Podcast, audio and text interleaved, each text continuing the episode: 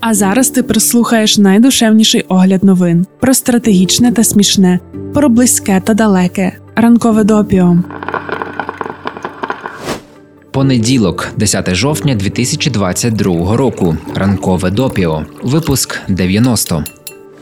Доброго ранку. Як твій ранок суботи? Розкажи нам у коментарях про цей момент. Момент, як на очі тобі потрапили найкращі кадри у світі палаючий Кримський міст. Наша команда у різний час побачила цю новину. Наприклад, Дарина прокинулася ще коли міст був цілий, і, побачивши перші твіти про пожежу, спершу дуже обережно поставилася. Раптом фейк, але це був не фейк, і це прекрасно. Після смак від новини про міст ще довго залишатиметься з нами, але ми все-таки сьогодні розповімо тобі і про інші події у світі. Почнемо з Ірану. Нам в допіо ще не випадало нагоди говорити про протести там, але за ситуацією слідкуємо. На The New York Times вийшов великий матеріал про те, як іранці та іранки у Нью-Йорку допомагають протестам за кордоном.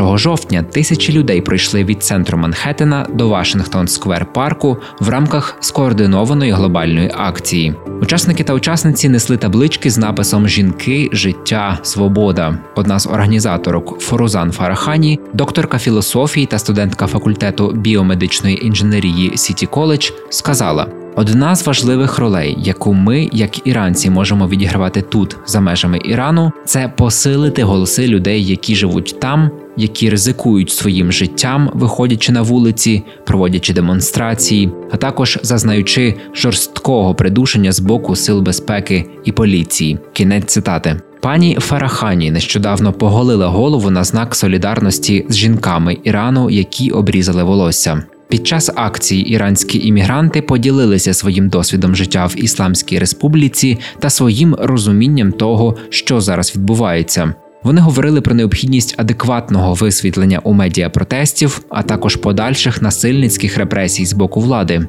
Багато хто рішуче виступали проти ідеї реформування уряду, натомість висловлювалися за повне повалення влади. Деякі описують поточні події в Ірані як рух, інші називають це революцією.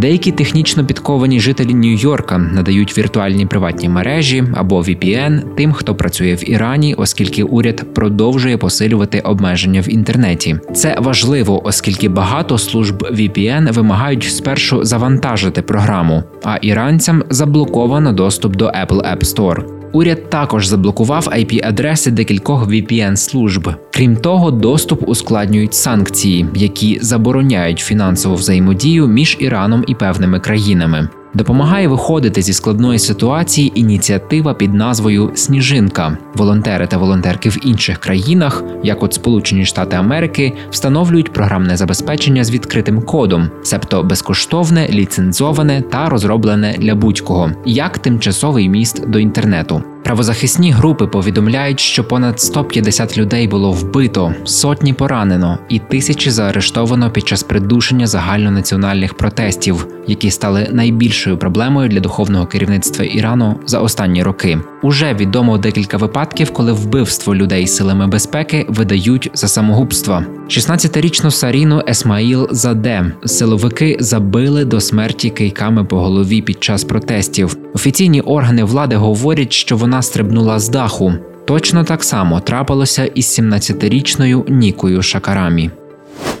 Тему людиноненависницьких режимів продовжимо Китаєм. У четвер головний правозахисний орган ООН відхилив пропозицію Сполученого Королівства, Туреччини, Сполучених Штатів та інших переважно західних країн провести у березні дебати щодо ймовірних порушень прав уйгурів та інших етнічних меншин в Сіньцзяні. У Раді справ людини, що складається з 47 держав, 17 країн проголосували за, 19 були проти, а 11 утрималися. Associated Press пишуть, що це голосування означало випробування політичного та дипломатичного впливу Заходу та Пекіну. Позитивний результат голосування вперше ознаменував би, що політика Китаю в галузі прав людини заслуговує окремого пункту порядку денного ради, але позитивного результату немає. Хто ж голосував проти? Звичні союзники Китаю, як от Куба, багато африканських країн і держав Перської затоки, Катар та Об'єднані Арабські Емірати. Сомалі була єдиною африканською країною, яка проголосувала за серед країн, які утрималися, були Аргентина, Бразилія, Індія, Малайзія, Мексика та Україна. І це, чесно кажучи, сором. Ми вже розповідали раніше, що до доповіді управління ООН з прав людини було дуже багато запитань.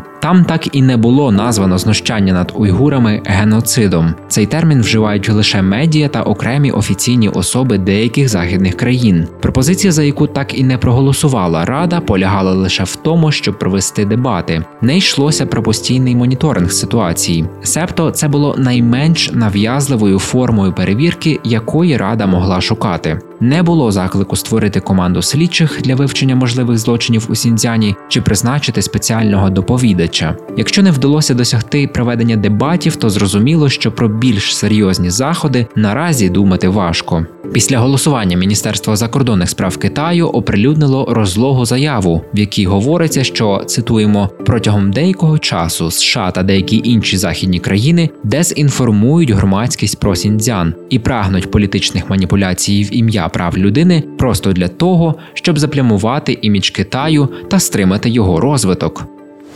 З розлогим оглядом сьогодні закінчуємо, але ми маємо для тебе дуже багато коротких новин, оскільки нещодавно був день юриста та юристки, то й стільки у нас із дещо юридичним забарвленням. Зараз ти все почуєш, але спершу постав вподобайку або зірочку. Ну і ще нагадаємо, що зовсім скоро ми скажемо про новий канал, на який переїде допіо 31 жовтня. Готуйся підписуватися. А поки що стільки до ранкової кави про події стисло. 7 жовтня набрав чинності закон України щодо підтримки національного музичного продукту та обмеження публічного використання музичного продукту держави-агресора. Водіям рейсових пасажирських автобусів та маршруток заборонено відтворювати в салоні автобуса музику, звуки фільмів чи інші звукові сигнали, крім інформації про поїздку. Заборона стосується як міського транспорту, так і приміських, міжміських міжнародних маршрутів. Заборона на шум стосується не лише водіїв, але й самих пасажирів. Водій має право висадити порушників тиші. Цим законом із 7 жовтня також заборонено публічне відтворення фонограм, відеограм чи кліпів російських співаків. Залізничний районний суд Львова зобов'язав порушника, який підпалив траву та спричинив пожежі, сплатити пожежній частині 134 тисячі 650 гривень. Підпал сухої трави було вчинено в березні в селі Мацошин Жовківської територіальної громади. Це сталося у вітряну погоду та менш ніж за 15 метрів від житлових та господарських будинків. Верховна Рада України прийняла у другому читанні законопроєкт про є резидентство в Україні для іноземців. Тепер законопроєкт очікує на підпис президента України, і після набрання ним чинності іноземці зможуть ставати є резидентами і відкривати свій бізнес в Україні онлайн без фізичної присутності. Протягом липня-вересня на адресу уповноваженого із захисту державної мови надійшло більше звернень громадян про порушення їхніх прав на отримання інформації та послуг державною мовою ніж за попередні півроку 1155 у порівнянні із 962. Минулого тижня парламент Словенії прийняв поправку, яка дозволяє одностатевим парам одружуватися та усиновлювати дітей. Словенія стала першою посткомуністичною країною, яка легалізувала одностатеві шлюби та усиновлення для гомосексуальних пар. У Київській муніципальній книгарні сяйво книги спільно з культурним десантом збирають мобільні бібліотеки для українських військових, які перебувають на передовій. Організатори та організаторки пропонують придбати книгу та додати туди лист або листівку з добрими словами, побажаннями, враженнями від книги та за бажанням свої контакти для подальшого листування. Книги розподілять, передадуть об'єднанню культурний десант і спрямують на фронт. Першу партію обіцяють відвести на схід 14 жовтня. У четвер у Гаазі розпочався суд над Фелісієном Кабугою, одним із підозрюваних фінансистів та організаторів геноциду в Руанді 1994 року. Кабугу звинувачують у геноциді, прямому публічному підбурюванні до геноциду та вчиненню злочинів проти людства. Кабуга був одним із фінансистів руандійського радіо вільних пагорбів. Його вперше звинуватили в 1997 році, але спіймали лише в травні 2020 року в Парижі. У той час він був одним із найбільш розшукуваних утікачів у світі. Колишній офіцер безпеки Uber Джо Саліван минулого тижня був визнаний винним в активному приховуванні злочину та витоку даних від Федеральної торгової комісії США. Справа набула резонансу в сферах безпеки та технологій, оскільки це здається перший випадок, коли окремий керівник зіткнувся з кримінальним переслідуванням за звинуваченнями у витоку даних проти компанії керівника.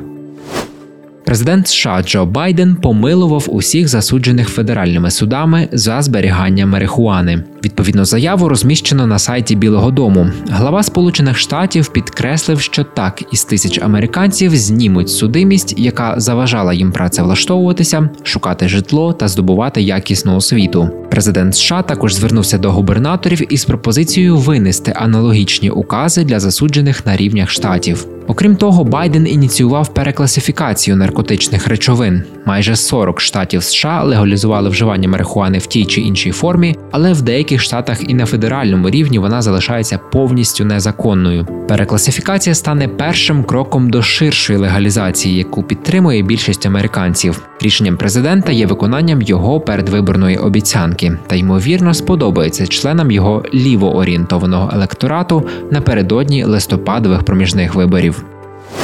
Вчені відкрили нову систему груп крові. Групування R може допомогти лікарям виявити та лікувати деякі рідкісні випадки несумісності крові, в тому числі між вагітними матерями та плодом. Результати дослідження ймовірно будуть офіційно ратифіковані пізніше цього року на зустрічі міжнародного товариства переливання крові.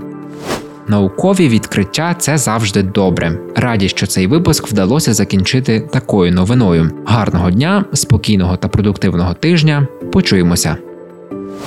Ранкове допіо це огляд новин від освітнього центру справ людини у Львові. Про все, що дійсно має значення, ми тобі повідомимо. Щотижня у понеділок, середу та п'ятницю можна читати, а можна слухати. Шукай у Telegram, на SoundCloud, Google та Apple Podcasts.